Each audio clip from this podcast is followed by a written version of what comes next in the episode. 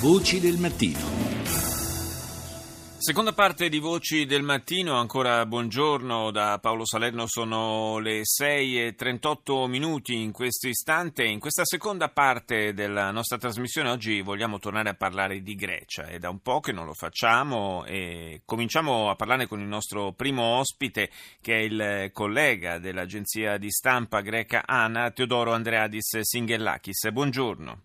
Buongiorno a voi, buongiorno.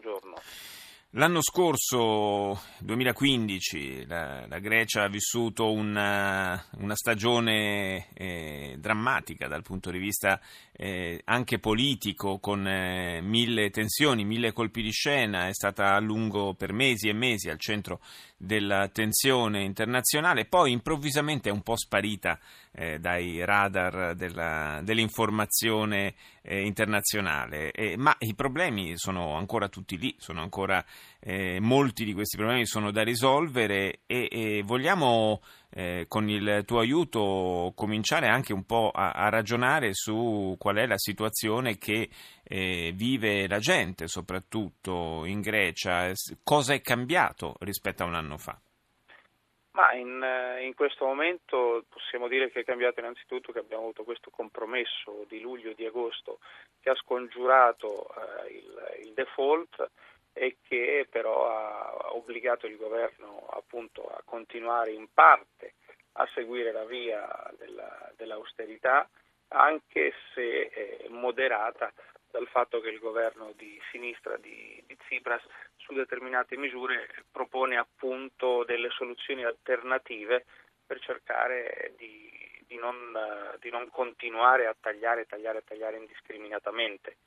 In questo momento è una fase molto delicata perché è partita proprio ieri, sono partite le trattative con i rappresentanti dei creditori per quel che riguarda eh, la valutazione che verrà fatta eh, sinora dell'applicazione di questo programma firmato a luglio. Sono due eh, i, nodi, i nodi principali, la riforma fiscale e la riforma delle pensioni e la riforma delle pensioni è molto dolorosa perché la Grecia ha già avuto cinque tagli di pensioni in, questi anni, cinque riduzioni eh, e quindi il governo dice vorremmo non dover più tagliare, il Fondo Monetario Internazionale chiede una riduzione circa del 15%, questa trattativa andrà avanti più o meno per un, per un mese, eh, dovrebbe arrivare a un certo punto a buon fine e poi eh, più o meno a Pasqua si potrebbe dare luce verde per quello su cui punta molto il governo greco, che è invece la trattativa per la ristrutturazione del debito eh, che appunto si spera dia nuovo ossigeno all'economia e faccia ripartire veramente la crescita. Però negli ultimi tempi sono riemerse delle, delle frizioni politiche sia con Bruxelles sia in qualche modo con Berlino.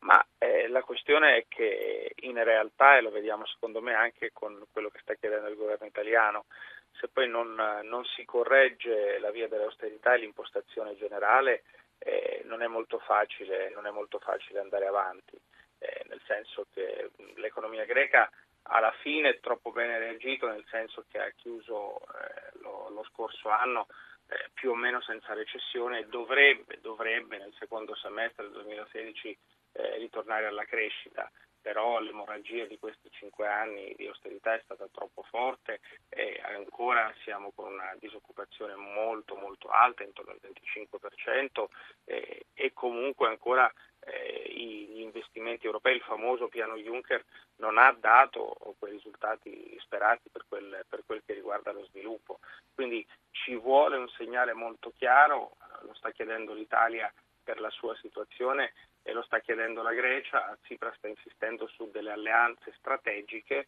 e in questo momento guarda con molta attenzione a quello che sta dicendo Matteo Renzi in Italia, questo è innegabile. E poi c'è un altro fronte, quello dell'emergenza eh, rifugiati, dell'emergenza profughi che eh, è diventato per eh, quello greco è diventato veramente il fronte più caldo eh, in, questo, in, questi ultimi mesi. Si è un po' eh, l'emergenza trasferita dalle coste italiane a quelle greche.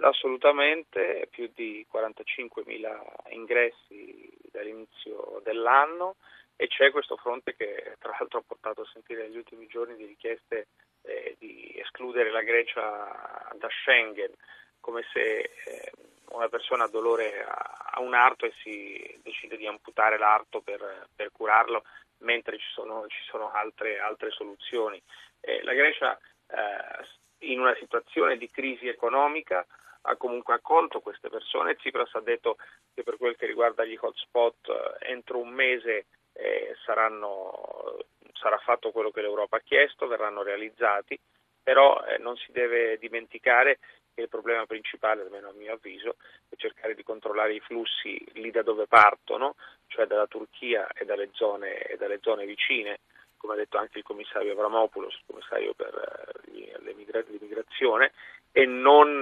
punire la Grecia perché è l'unico paese dell'Europa che non ha confini di terra con gli altri paesi dell'Unione.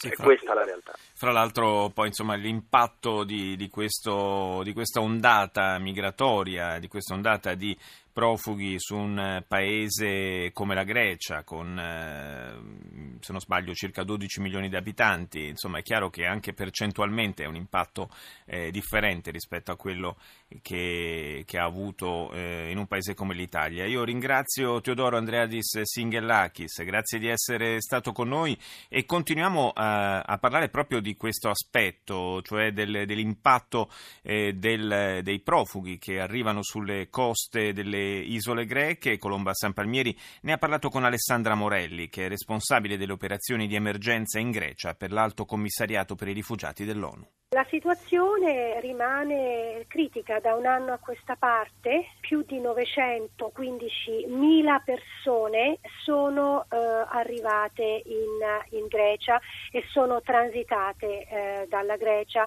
per raggiungere quella che è la rotta balcanica.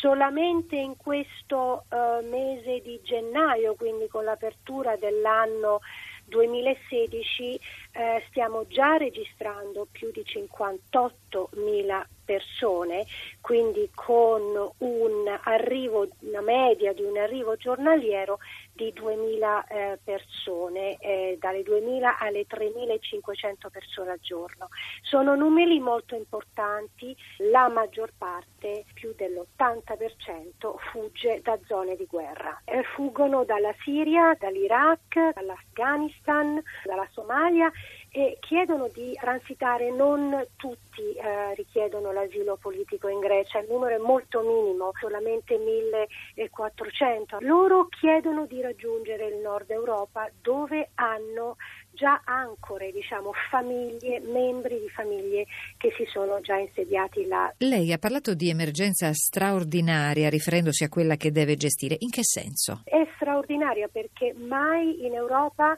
eh, abbiamo operato e abbiamo eh, personale così elevato, siamo più di 300 eh, funzionari in un paese europeo. È un'emergenza umanitaria che, se vogliamo politica, ma le radici sono molto molto chiare. Questa grande marcia è come l'ho sempre qualificata, in cui mi trovo veramente in, in, immersa, questa storia contemporanea che ti passa dentro, in questa grande marcia eh, insomma, io ho incontrato persone che fuggono da paesi dove fino a poco tempo fa io lavoravo. Quindi quando mi, loro mi parlano del perché fuggono, eh, io l'ho respirato personalmente. Credo che davanti alle situazioni straordinarie ci vogliono anche delle risposte straordinarie e davanti a situazioni umanitarie straordinarie c'è solo una risposta, che è quella della solidarietà. Il rapporto con il governo greco nella gestione di questa emergenza, si è parlato di operazioni di trasferimento a terra e eh, operazioni anche di registrazione molto delicate. Il rapporto con il governo greco io lo definisco molto, molto, molto aperto, molto costruttivo, molto trasparente c'è da dire che hanno difficoltà a gestire eh, indubbiamente tutta la parte anche della registrazione. Com'è stata l'accoglienza degli isolani? Gli isolani sono preoccupati ovviamente perché il flusso è enorme, ma non ho mai eh, visto delle eh, manifestazioni di violenza da destare preoccupazione. Tra le mille difficoltà, quelle più grandi probabilmente sono quelle dei bambini. Qual è attualmente la situazione dei minori? La, la situazione dei minori è molto delicata anche perché la Grecia stessa eh, si trova in difficoltà ad, a non avere ancora in piedi una capacità di identificazione e di protezione come abbiamo già sottolineato, proprio la questione dell'accoglienza, della registrazione, dello smistamento dei profughi e dei migranti che arrivano sulle coste greche è uno dei motivi di frizione in questo momento fra Atene e Bruxelles. Eh, dei rapporti fra la Grecia e l'Unione Europea. Eh, parliamo adesso con Daniel Gross, direttore del Center for European Policy Studies. Buongiorno.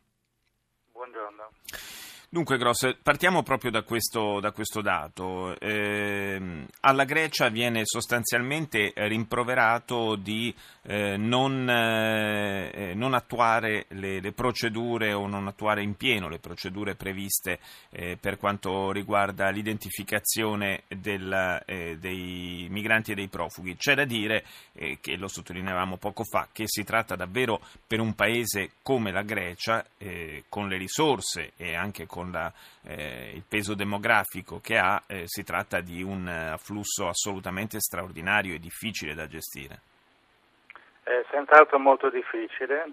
Per quanto riguarda le risorse finanziarie non ci dovrebbero essere problemi perché l'Unione Europea ha stanziato soldi che dovrebbero essere sufficienti per eh, pagare tutti i costi per eh, l'accoglienza e lo smistamento di questi rifugiati.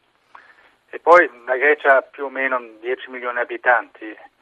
Eh, se prendo il caso della Bavaria eh, in Germania, che ha lo stesso numero di abitanti, che deve smistare più o meno lo stesso numero di profughi, eh, si vede che è possibile, con un apparato eh, governativo che funziona, con le risorse che mette a disposizione l'Unione Europea,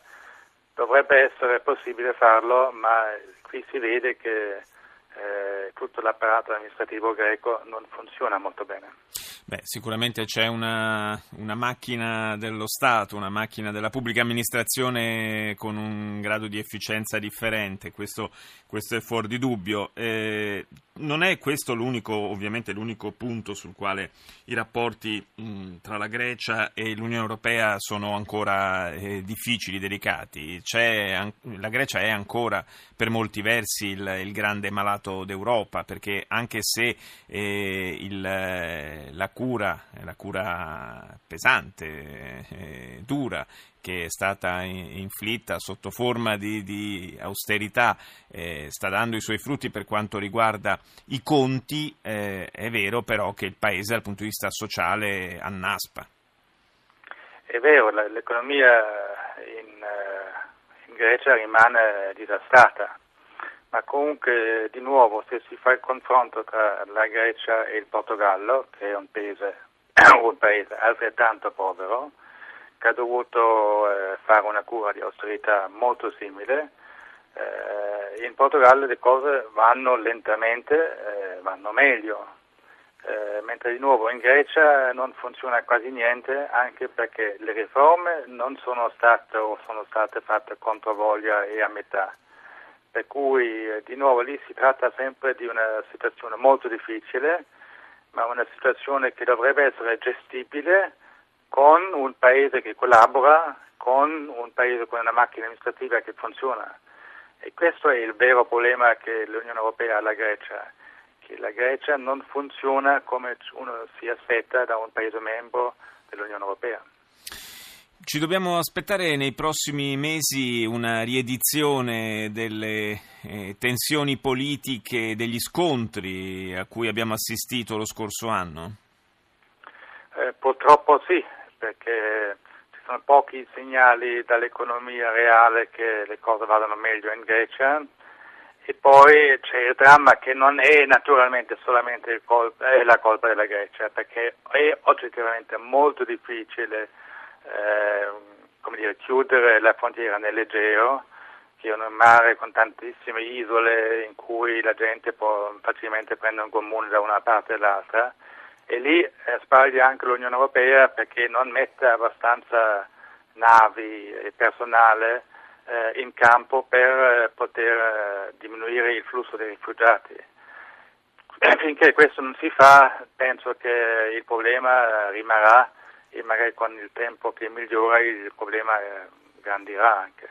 Daniel Gross, qualcuno dice che eh, quanto sta accadendo adesso tra Bruxelles e Atene per quanto riguarda in particolare la gestione dei eh, profughi sia un po' un, eh, un antipasto di quello che sta per succedere anche nei confronti dell'Italia, è così?